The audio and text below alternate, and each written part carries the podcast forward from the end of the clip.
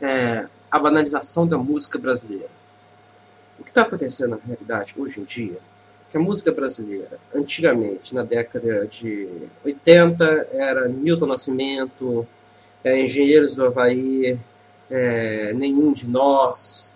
É, antes disso, eram os grandes saudosistas do samba, que faziam músicas de samba sem serem promíscuas, ruins, eram os grandes músicos do Tico Tico, do, das músicas populares brasileiras, no interior também. Hoje em dia, nas grandes capitais brasileiras, está se tendo muito forró, pagode, aquela música de favela que só quer falar de bunda, é,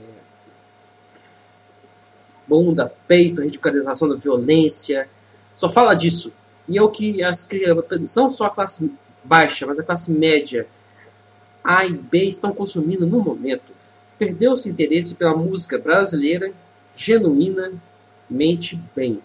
É, latino, se não só música que só de, de, de, de só sabe rebolar, mostrar o peito na, na, na, na pista e falar de, de mau caráter de homens, de dar, dar a bunda para homem, fazer meleca, é isso. Só fala disso.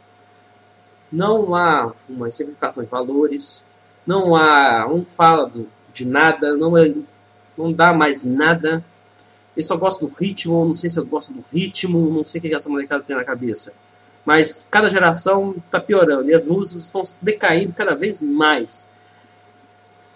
Falta uma análise melhor da minha parte para ver se essa influência da mídia ou apenas um processo de burrificação da sociedade brasileira que está acontecendo pela falta de educação, pela falta de conceito que a sociedade brasileira dá ao conceito de educação.